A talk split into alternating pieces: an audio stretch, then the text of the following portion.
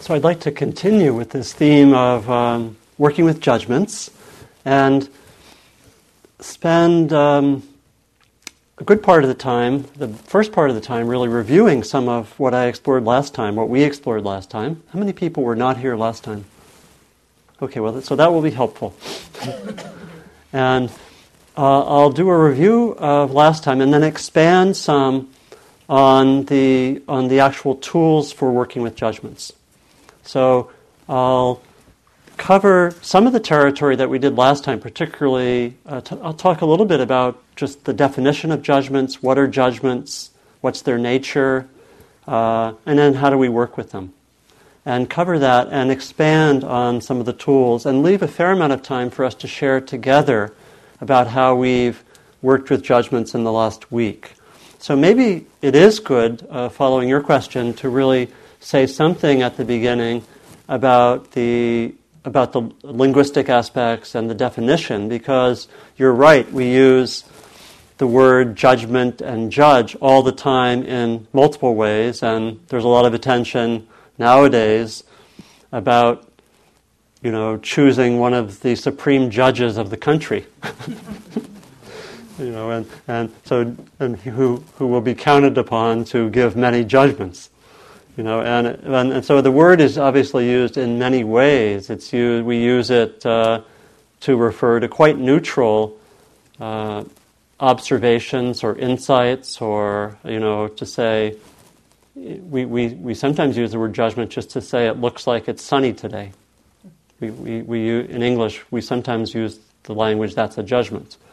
We also uh, can use it in a way that uh, is evaluative. You know, that person is crazy. And the kind of judgments that we are particularly focusing on here are the kind that have charge. The kind, I think they were the kind, that small number of judgments that you talked about that you want to work with. That's really what the focus is here. It's not focusing so much on the the um, judgments or you know the what the uh, critical perspectives or the observations or the noticing of something being the case. All of those we sometimes use the word judgment for but that's not really what i'm talking about here although it's related.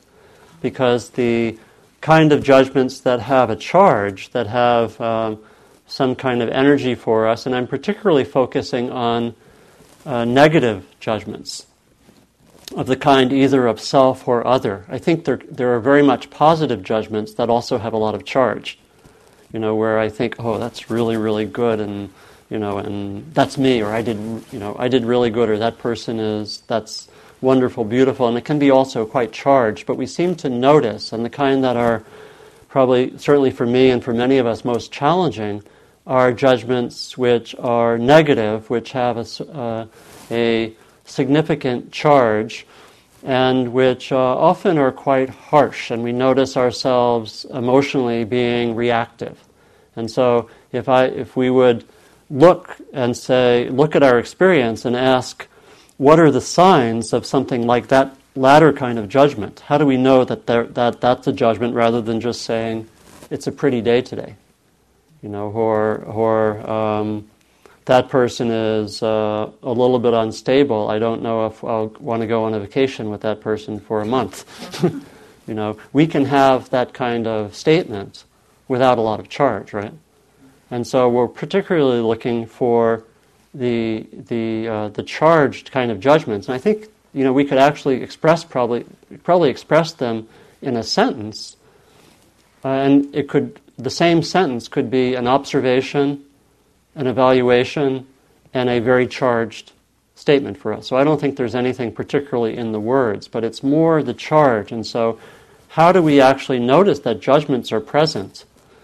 Uh, we notice some degree of reactivity on our own part. I think we often can notice that there's a tremendous amount of repetition in our minds. You know, that, that's, that's a good sign that something's charged.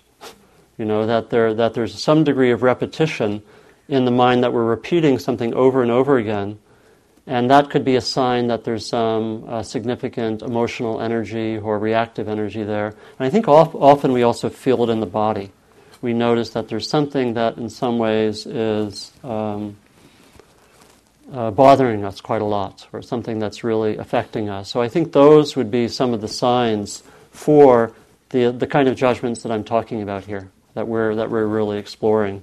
Would, would any, uh, uh, anyone else like to add any ways that you know that something is that, that kind of charged judgment? Any signs that you know that this, it's, it's a charged judgment rather than a, as it were, a more neutral observation, please. when you try and get other people to see it from your point of view too. Yeah. Try and get um, backup for your. When you have a lot of energy to have agreement about your judgment.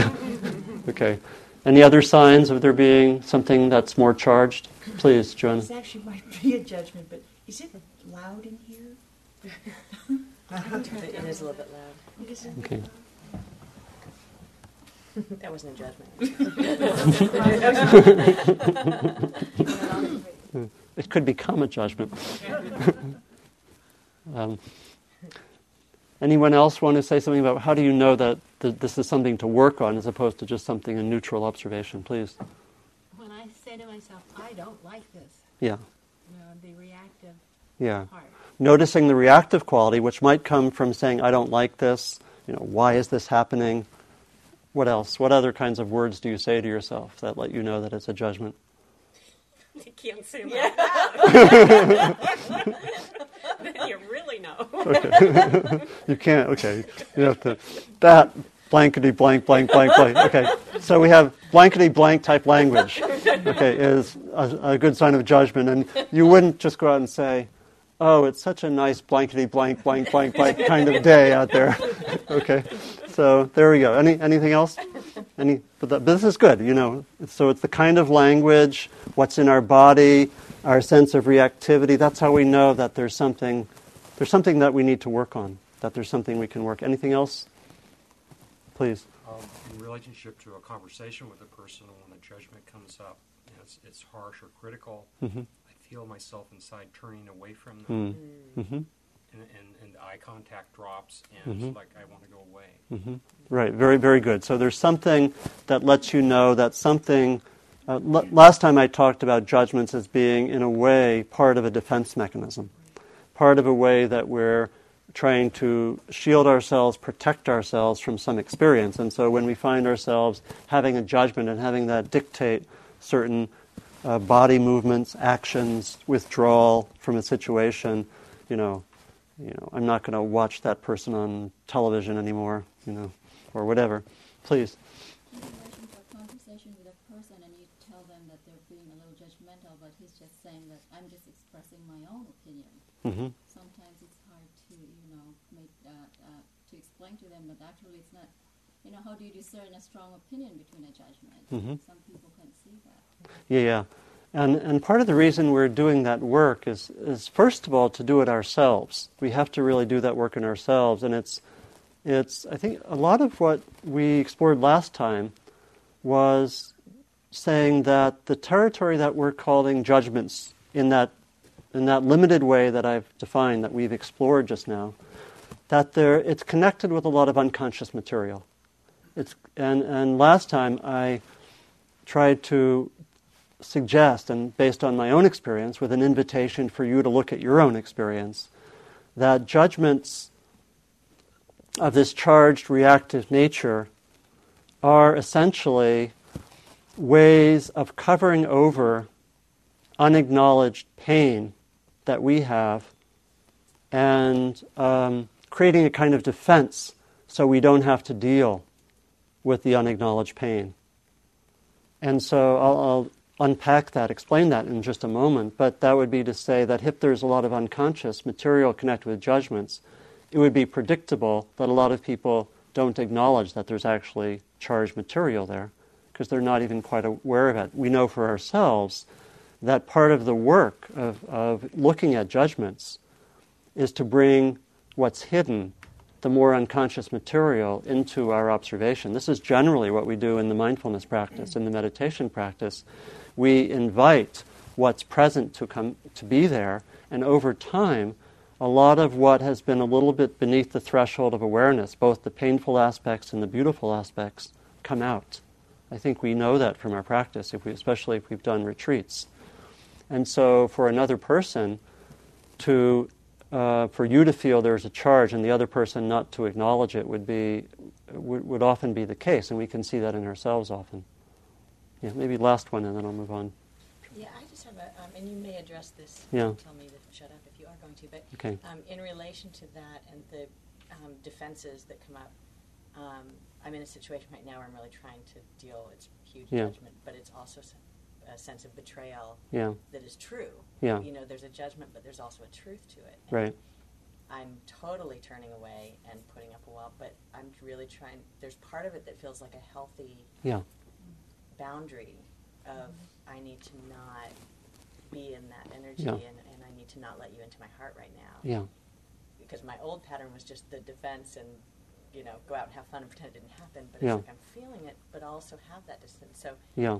I'm really exploring that subtle difference and I'm interested to hear what you Yeah. have to say about the difference between Yeah. the, you know, kind of defense and the healthy sort of, I need to, you know, keep mm-hmm. that at a distance Yeah, now. yeah. I'll, I'll- I'll, I'll bring that in. That is an important point. Yeah. Um, ju- just to say, the long range work I believe that we do with judgments is that we discern, we, we separate the intelligence of judgments from the reactivity. We do that over time.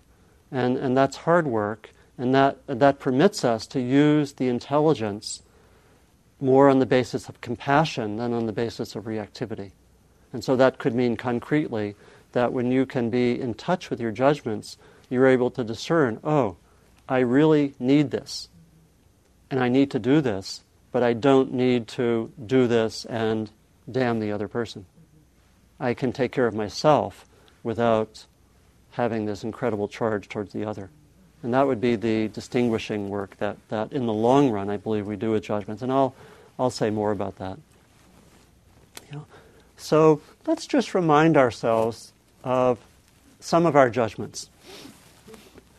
So take just a moment and consider some judgments which you've observed in the last week. And this is for yourself. I will ask people to say a few of them, but you don't need to unless you want to. So this can be the blankety blank type version mm-hmm. of judgments. So consider some of the judgments that have been present.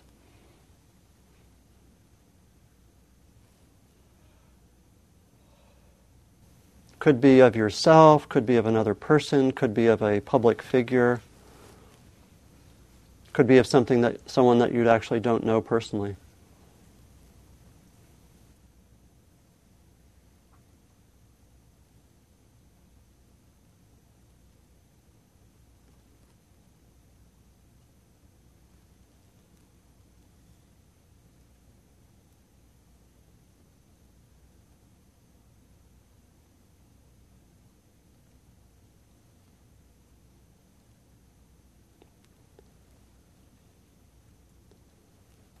So I'd like to, again, hear a few judgments to give us our reminder that, this, that we're working in a laboratory.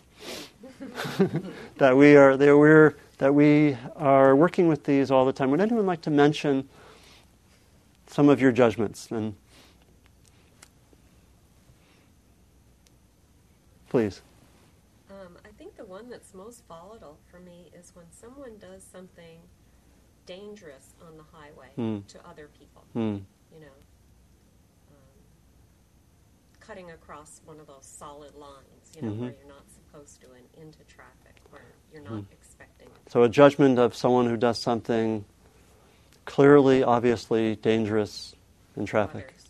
to others in traffic, and, and you find yourselves making a judgment, perhaps with the blankety blank language. okay. What? Has anyone else ever done that? Just a few, a handful. okay. Okay. Anyone else, please?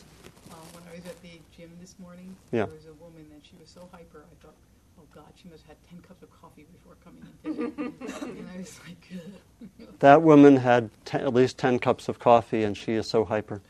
I'm, I'm sorry, I'm, I'm, not, I'm being careful about getting really totally into the energy that might have been there, but uh, I'll just mention that. Yeah, thank you. Thank you. Uh, please, I can't. Oh, I can't see your hand. yet. Um, a new pastor who tells people that they're worshiping wrong. that you're judgmental towards the pastor who's yeah. who's uh, judgmental towards others. okay. Is that is that fair? Yeah. Okay. please. Hmm Probably watching television, and I don't like his tie. Mhm. Why, why does every, everybody wear black jackets? hmm Have they no imagination? I don't like her hairstyle. hmm That kind of surface Okay. judgment. Okay. So-called surface level judgments okay. uh, about the tie, about what the clothes that someone's wearing, and thank you. And I just thank everyone. It takes judgments are um, to, to say our judgments makes is, is to be vulnerable to some extent. So I, I thank everyone. It's not um, they may feel uh, what um, simple and but they're actually these. This is deep material. So one or two more, please. Uh, I'm, uh, major judgments on myself, of course, but um, also I'm a school teacher, hmm and um, I have to be extremely careful Mhm. not making judgments about kids hmm because I don't know the history that they're bringing into the classroom. hmm instead of just saying, "Oh, that kid's a real troublemaker," hmm So, so perhaps knowing that in the past you've sometimes been judgmental towards kids, and you, you know that that can have a on cer- certain people can have a devastating effect. yeah. You know. Please. I notice that my judgments are usually the harshest towards myself. Mm. You know, Mm. of like I do something I don't like, and then all of a sudden I'm a bad person. I Mm. think badly of myself because of my action, hmm as opposed to, you know. Yeah. So, so judgments towards self, and they can be they can be really harsh. Maybe one more, and then I'll. Um, okay. okay. Um, got, fourth. four. I wonder um, who really wants it. I'll, I'll do okay in the back. Uh, uh, one, two, three, and then we'll move on. okay. So in the in the very back. funny situation, but um, I'm in a class and I've got to read um, Ken Wilber, and I have such a so much judgment against him that he's an ego, narcissistic egomaniac. but I have to read him, and I feel like, but but all of this energy comes up, and it's really painful. Almost. Yeah. I can't settle my mind enough to just read it neutrally. Yeah. So you're reading uh, Ken Wilber, and you who's who's a um, transpersonal psychologist. I actually once did a book on him. Did you do you know that? Yes. So. so, um, I could give another talk on the material you've just brought up, but uh, but. Uh, so you're, but you're finding yourself judgmental towards what you take to be certain kinds of narcissism and, and so forth. And it's hard to settle your mind. Great. Not, not great that that's happening, but great that you've mentioned it. Okay, Thank you. And please. Okay, yeah. I was just uh, wanting to illustrate the never-ending cycle of judgments. Yeah. I was speaking to a friend of mine who I've been holding judgment on for quite some time, and I was able to let go of that completely, and it was so refreshing.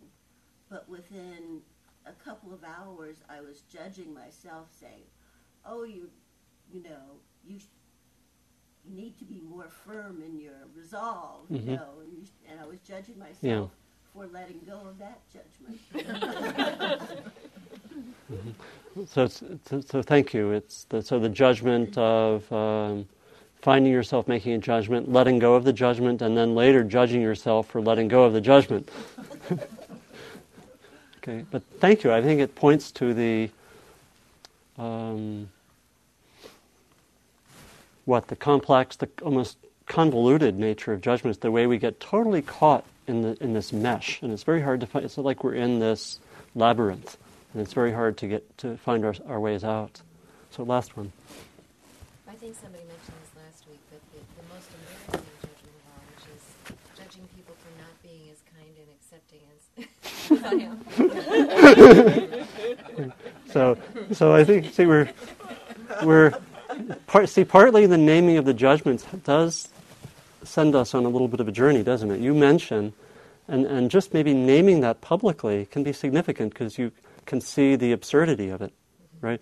I I am judgmental towards this other person for not being as accepting as I am.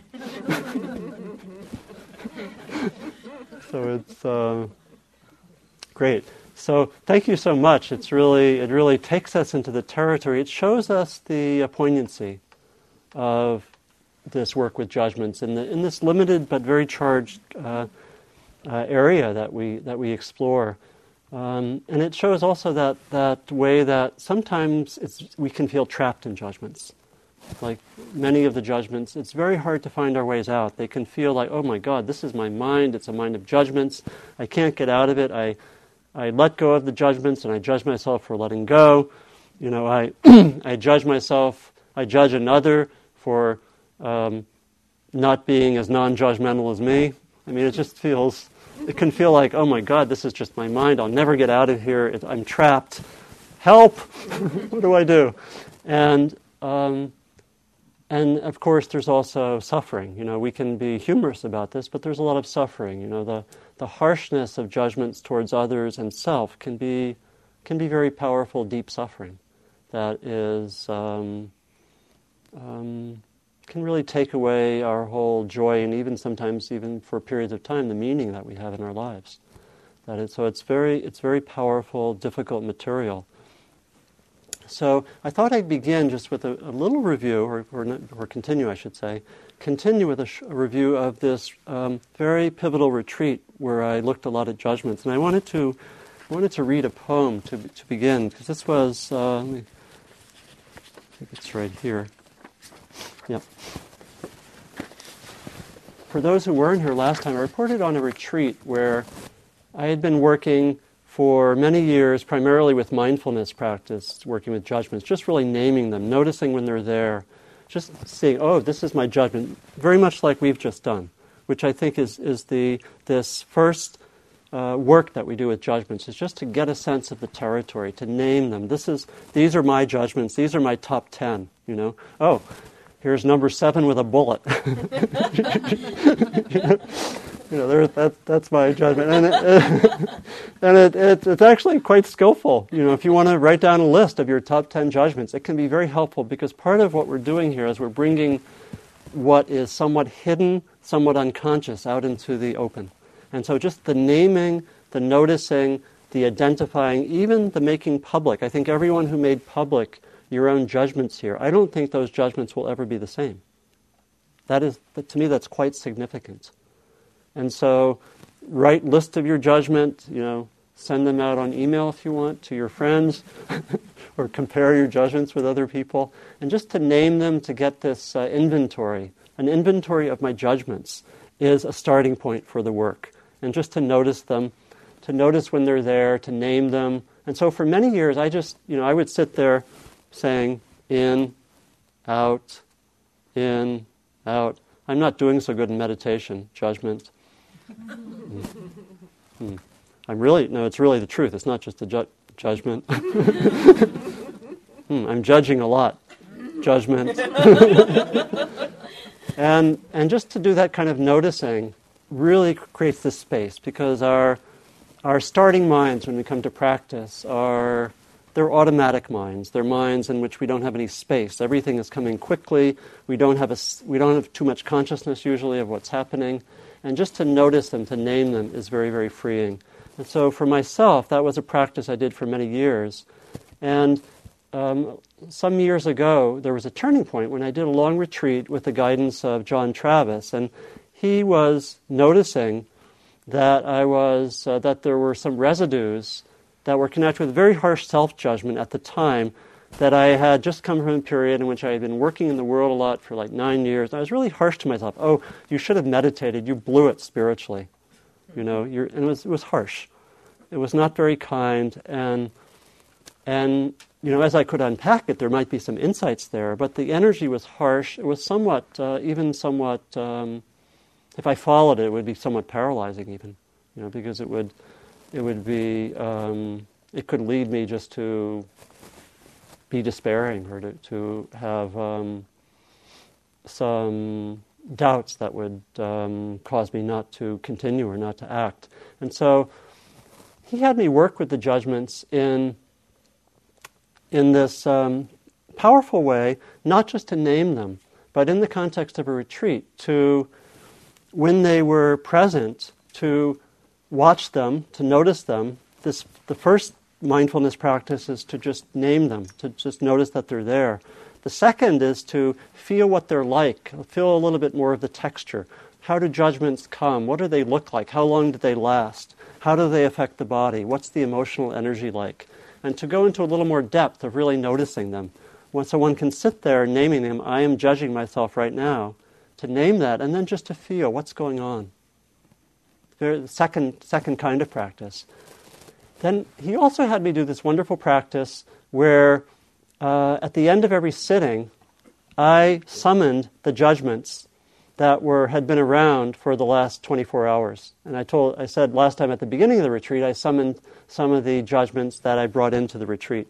You know, such as comparing myself with others or thinking that I should have done something else and, and so forth. Or at the time, I was also being, I was very critical of some of my colleagues at the school where I was teaching and, and so forth. There was, it was all part of a mix where I was, there was um, a lot of that energy.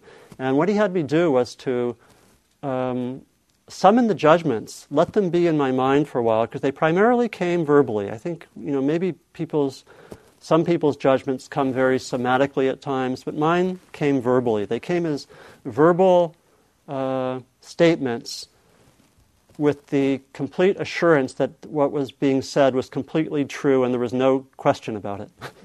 you know, this is the complete truth. End of story, move on, and so forth. And, and so they came verbally, and then I would let them be present verbally until they played themselves out. And then I would listen in body and heart. Sometimes at Spirit Rock, we talk about this as a dropping down practice. It takes a certain amount of silence in the mind but when the mind is somewhat silent, one can work with the mental phenomena.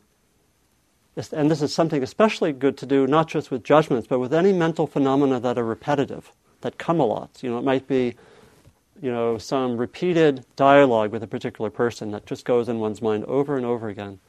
You can notice that, let it play itself out, and then, if your mind is somewhat quiet, listen for what's happening in the body and the heart. We talk about this as dropping down, dropping down to the body from the head, as it were. And just listening, not to try to make anything happen, not to try to figure anything out, but just to listen for what's there. And so I did this over um, several months, doing two months on retreats, doing this 10, 12, 20 times a day for about 10 minutes at a time. And and I continued, as I mentioned, for about another year or two after that, doing the same practice. And after about a month at the retreat, I started to notice that every time that I really listened in my body, that there were the judgments would come, I would listen in my body, I would start to feel some kind of pain, particularly some kind of emotional pain, that the judgments, you know, that there might be, if I would judge myself for how I had been the last years, and I would check into my body, I started to feel some kind of sadness or grief. The judgment, in a way, was covering over the sadness or grief. If I was more in touch, I would go to the sadness or grief. And I would notice with other kind of judgments, uh, there would also be some kind of pain. It could be a different kind of pain. It could be some physical pain. It could be, I mentioned last time how I would um, notice uh, if there was a judgment I made in the dining hall. My favorite judgment was that the condiment line is arranged so it's moving incredibly slowly. Anyone who's done a retreat will no doubt recognize this. That you know they you know they have tacos today, and there are 10, ki- 10 kinds of condiments, and it takes a half hour to get through the line, and they would they should arrange it differently. And and what I found was that when I dropped down, even I started dropping down even to that kind, which was not, you know, not tremendously existentially challenging to my personality, but it still was happening. And so I would, I would drop down, I would notice, oh, there's some pain, it's impatience. I'm impatient. And if you asked me, I would just, I would, would, if you asked me, were you impatient when the judgment first came, I would say, no, this is just obviously badly set up. you know, but I wouldn't notice that there was some pain. And so what I came to notice virtually every time when there was a judgment, I would find some kind of pain that usually was unacknowledged, that was connected with the judgment. I, I looked at that so many times that I, it just something dawned on me. Oh, judgments are in a way a kind of defense mechanism that covers over unacknowledged pain that's sometimes beneath the threshold of awareness. And I use the judgment so that I can go to a stance where I, in a way, feel safe, but I don't have to touch the pain there. When I would drop down, I would touch the pain, I would hang out there. Over time, much of what was forming the judgments, I touched the pain enough so that there was a kind of healing that takes place because I think the core of healing is open, kind presence to an area of pain. That's, in a way, what healing is. It's a lot of what the dynamic of meditation is to the extent that it's healing. We can touch an area that's painful with this open presence. And I think many of us know that very well. But that's in, in, the, in the work of judgment, that is, that is getting to the core of the work. If we can get to the pain, and open to it and be with that pain with presence, what seemed to happen was that the, the judgments would tend to dry up. There would be some intelligence connected with the judgments which would be disconnected from the pain. This, is, this, is, this to me is the primary work that we do with judgments. It's to name them and then be able to go to listen more deeply for the painful area and at our own pace to touch what's painful, whether it's big or small. And sometimes we need other tools for that. And over time, the source of the judgments, if we, ha- if we can touch that pain with kind presence, the source of the judgments tends to dry up. That's certainly what I found, that there was a certain kind of healing that took place over time with repeated staying there. And again, the, the principle of our meditation that we, we, this particular practice that we do is not instant quick healing, but it's the continued bringing of kind attention to a given area that's difficult brings healing over time. And so it really requires that discipline. If I just did this once or twice, had the insight, and then left, uh, not too much would have happened. I needed to go back to it over and over and over again whenever it was calling, as it were, whenever it was present. I thought I'd read this poem. At the end near the end of the cycle, when there was quite a lot of um, um, seeing and healing that had taken place, about six weeks into the retreat, I just, um, one morning I woke up and we were waking, waking up about five at the retreats. Um, and so I called this poem 5 a.m. Wake Up Call. and this was a poem that just came out in five minutes uh, one morning. And this, this was about the idea that I had that I had kind of spent too much time doing other things rather than what my heart was wanting in form of more spiritual practice. And so this was, here's the poem. And to me, this reflected a certain amount of healing and working through that judgment. 5 a.m. wake up call. Sometimes I think I'm waking up too late. I have practiced the Dharma for 24 years. People my age and younger have had their, their openings. You can hear the comparison, the judgment. And are now respected teachers whom I find now teaching me. My hair is beginning to turn gray, my belly moving slowly sideways some. Um, actually, retreats um, are very good for losing weight. But sorry, I'll just read the poem. Cut the commentary. okay. At times I feel sad about the years spent scared and constricted. But what does the soft fog of the late night sky really care about all that when it's met in the great space of the present? What is important for my friend who despairs when she is held, heard and held? I wake up with a story behind me that is my own and that st- still echoes in my body and heart. Yet my lamentation, I wake too late, echoes now not as reproach, but as compassion, quivering in the stillness of the new morning.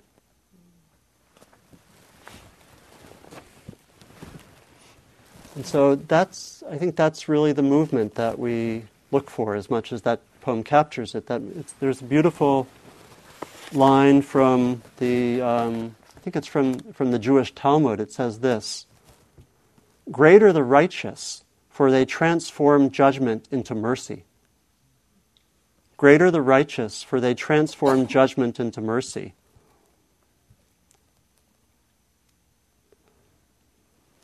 So, if that's, if that's the work we do, then what are the tools we use? And I, I mentioned mindfulness practice, and I, and I also mentioned the practice of loving kindness last time.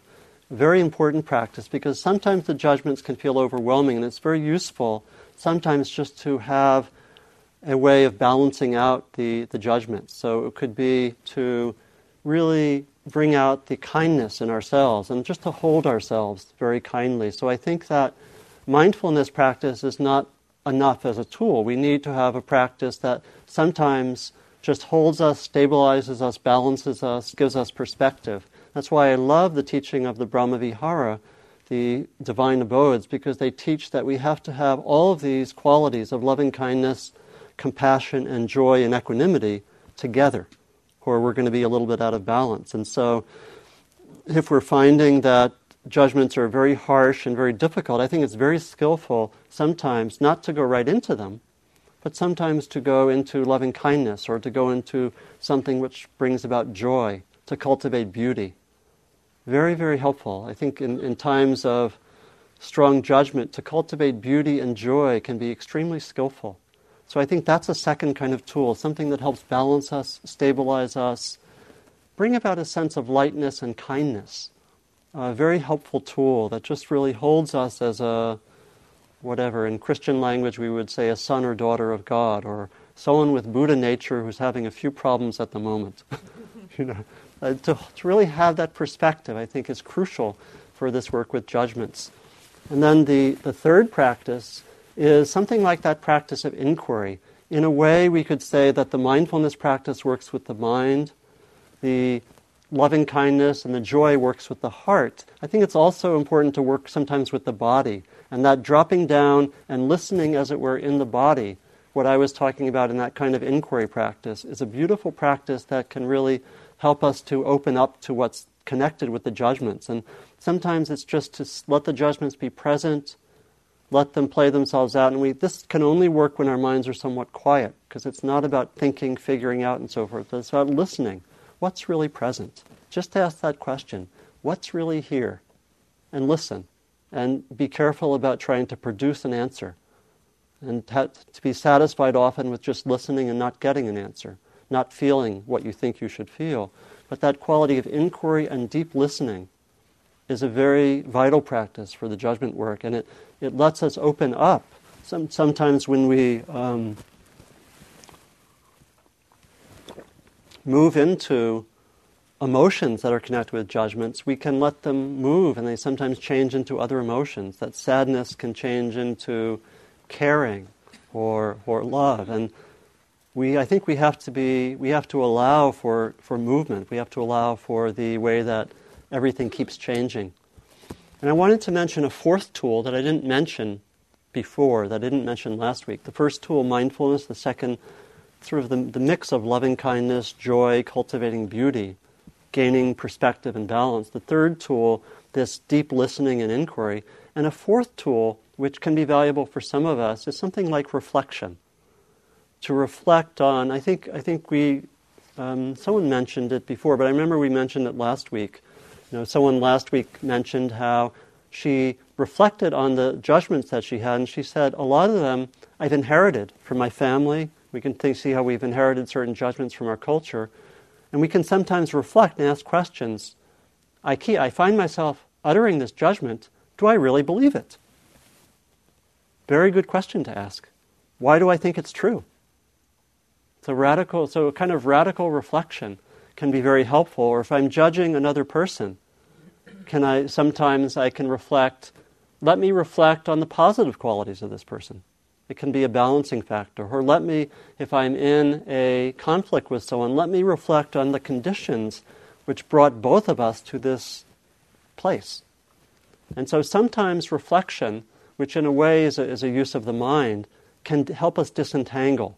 If we find ourselves to be primarily mentally uh, oriented people, reflection may be a better tool to use later, once we've already kind of gone out of the, the over, overly thinking aspect of judgments. But I do want to mention that because it's a very, it's a very uh, powerful tool. You know, I know um, there's a woman named Byron Katie that some of you know who uses a practice of inquiry, which really is a kind of reflection. And she asks people to reflect how is my is, how do I really know that my judgment is true? Do I know that it's true for sure? And later in her inquiry, how many people know her work son? Yeah, very interesting work. Later she asked, we can reflect, how is the judgment I make about others also true about myself? And that can be a very powerful question to ask because guess what?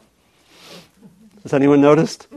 it's that, uh, that way that last time I mentioned how something that has really struck me from the psychology of Carl Jung, he says, that which we don't recognize in ourselves, know in ourselves, we tend to project outwardly into the world and encounter as demons. That which we don't know in ourselves well, we tend to see as totally other, as even demonic, and judge it very harshly. Very interesting insight. So, that question, how is what I'm judging about another true about myself, can be a powerful question. If everything gets too complicated, we don't know what tool to use, just use mindfulness and loving kindness. So, I think I'll, I'll end right here. Let me see. One, two,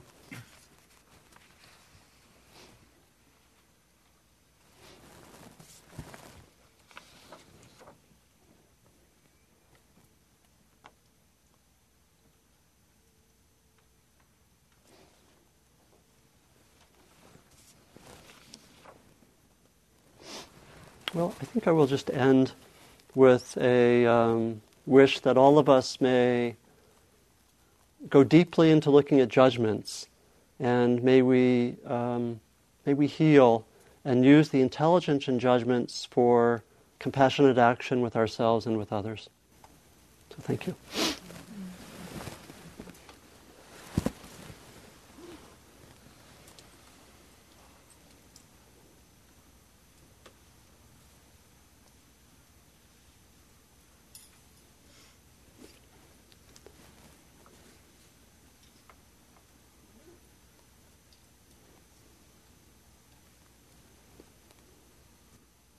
So, if anyone would like to either ask anything about what's been said or share some of your own work and how you worked with judgments, please.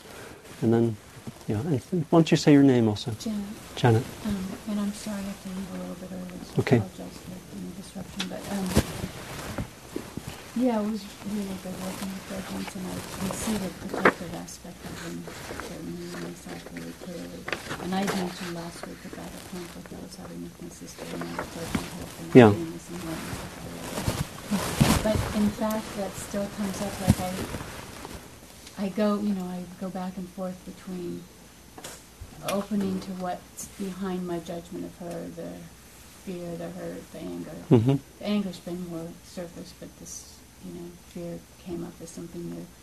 Um, and then, you know, feeling more open to her.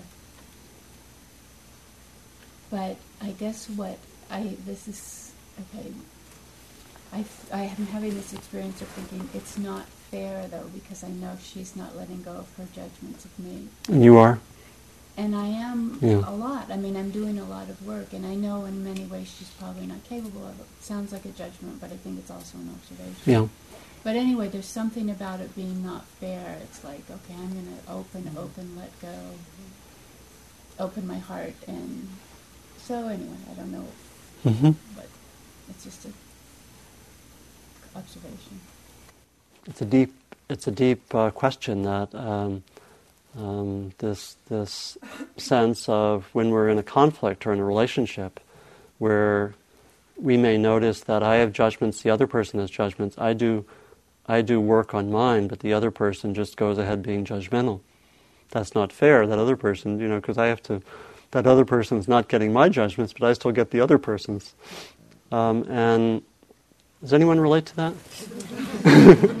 okay. It's, it's actually a very big one.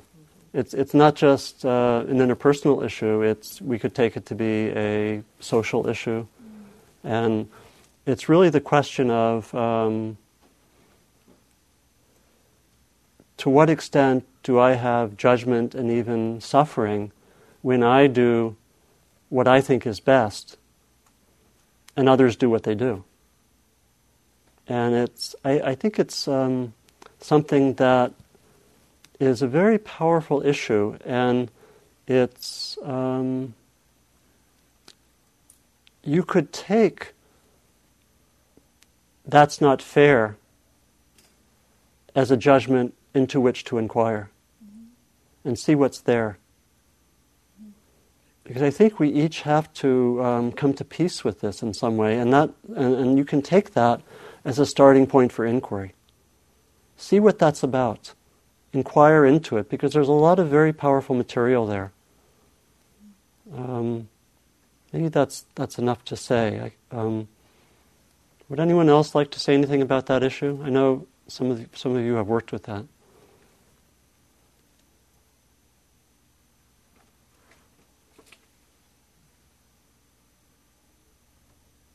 Please. Um, as I um, work with it a lot, what has helped me is um, remembering that what I learned here, and that was what is robbing my peace. Mm-hmm. And uh, when I remind myself that something is robbing my peace, I, I, I shift. I focus on getting back my peace. Finding back your peace, and another, Janet, another that that's that can that can be very very helpful. Just to you know to say, um, I'm giving away my peace because something else isn't happening.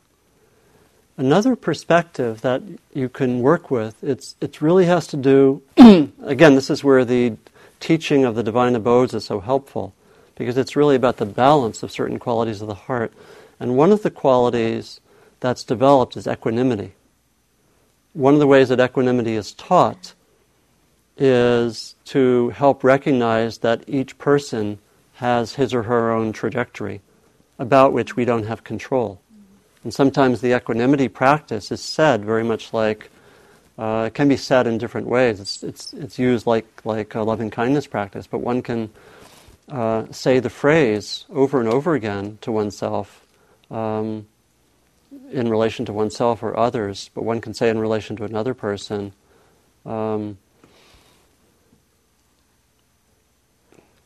this person, this person's um, peace and happiness and suffering are dependent on this person's uh, actions, not on my wishes for the person. And to repeat that, or another version would be no matter what I wish for, things are as they are. It's a truism, but when I do that practice, I instantly get in my consciousness whatever it is that I wish for that's not like I want. Because there's something that we could say there's something that's not being understood, maybe, about the other person's trajectory and about how we really, in some ways, can't control it. And that, can, that, can, that kind of uh, insight can be developed by focusing on equanimity. Yeah. You're welcome. You had a question, please. Oh, going to say during the week, uh, one of the things I, I did, and I tried to be playful about it was that when judgments came up, I identified what I was feeling, and then I took the words and I changed them around to see what I felt. Yeah. Like if I said, "Oh, that person is just awful," Yeah. what if I said, "Are they awful?" And and are- are they? are they awful? Yeah, are they awful? Or, or some other variation, and realizing how relative the words were to the to the feeling. Mhm. And uh, it was very interesting. And then kind of a discernment came up Mhm. where there was all this diversity of different thoughts about the subject. Mm-hmm. Um, reali- realizing that I didn't need to get stuck in one particular opinion. Mm-hmm. So, say, say your name again? Stephen. Stephen. So, Stephen, I think, brings forth the, the spirit of uh, inquiry, experimentation, even playfulness with judgments. I think all of which gives a certain amount of space around them. It makes everything kind of workable, you see. I mean, that's, this is really, this is the great blessing of this practice that that which in the past plunged us into torment is now workable. That's, that's, that's what that's what these tools help us to do, and we can bow to them. You know, mindfulness and loving kindness and reflection, certain teachings, they help us. They help us make uh, these difficult states uh, workable. And uh, but I love the quality of uh, playfulness and inquiry and experimentation, and just to see, okay, what's this really about? You know, what's this? What's this phenomenon like that's in me that, that is connected with my suffering? What is it really about? Can I really look at it? Let me play. Let me change it. Let me let me um, ask questions about it. You know, this person is really awful. Do I really know that? Do I really know the person? You know, often we find that our strongest judgments are in our areas of greatest ignorance. That's what came up. Interesting phenomenon. I mean, we. Uh, uh, so thank you. That's that's a, a, a, I think, wonderful inspiration to others. Anyone else like to share? Please. Um, I have a judgment about myself that I think I love to dance, but I can dance only free dance when it comes to couples or circle, and you find your left and right. I'm lost. Yeah. I had this. Um, I stopped going to aerobics right away because they have the big mirrors there, and everyone goes to the right, and I go to the left. so I made this big blanket judgment. I can't. I can't be in circles. Every time it comes to a circle or couples, I kind of get out of there.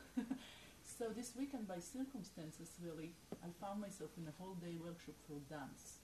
My husband was playing music, and I was there. So anyway, and I decided to try this judgment thing and really look, just look at it again.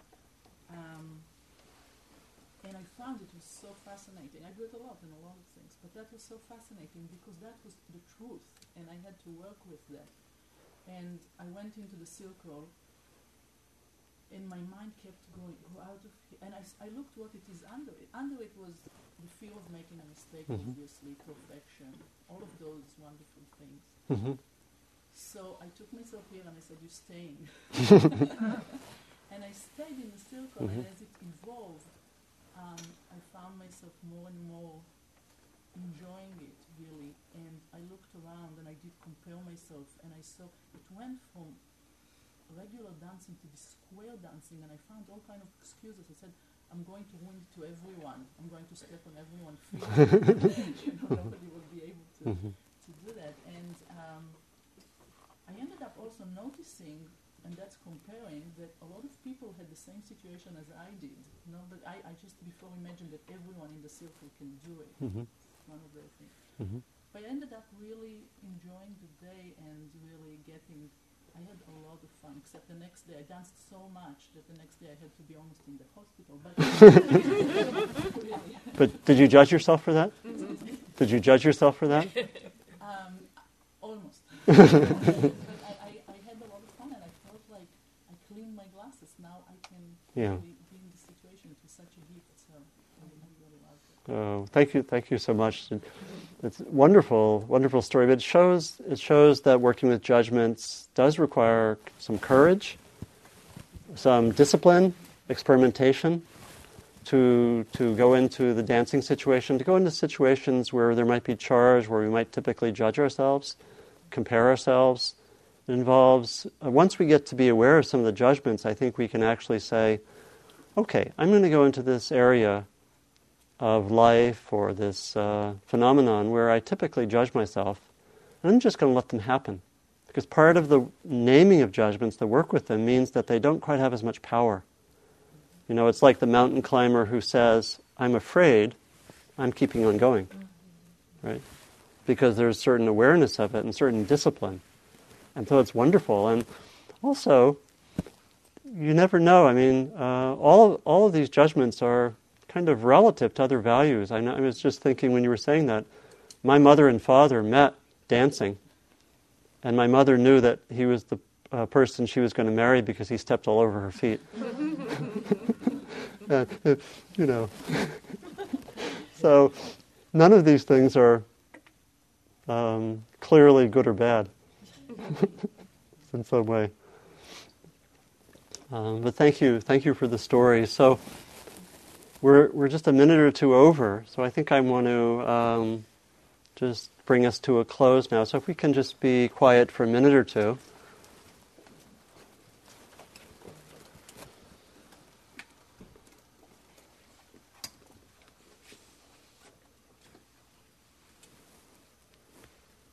And I would invite people to continue this work with judgments. I'm tending to think next week I'll, I'll work on a different theme, but we can still, in the um, in the discussion time, particularly before the talk, we can continue to talk about judgments and work work with them. Unless you want to really work with judgments another time, but I'm my tendency to think is that I'll I'll move to another theme that would be related, maybe.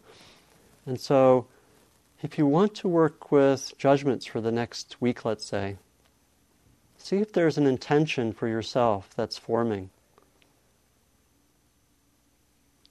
How do I want to work with judgments? What would be skillful?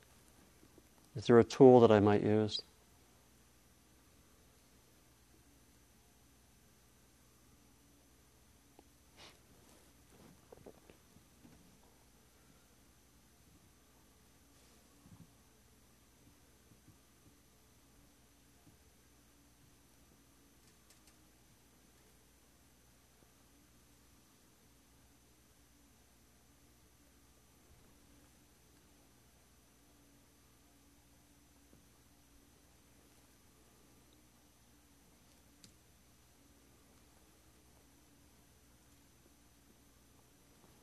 And so we close by recognizing that we do this work for ourselves, but we do this powerful transformation of judgments also for others.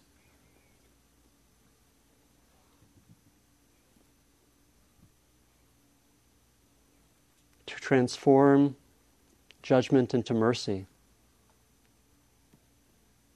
for our own sakes and for the sakes of others. And may we share our transformative work widely with others, with the world.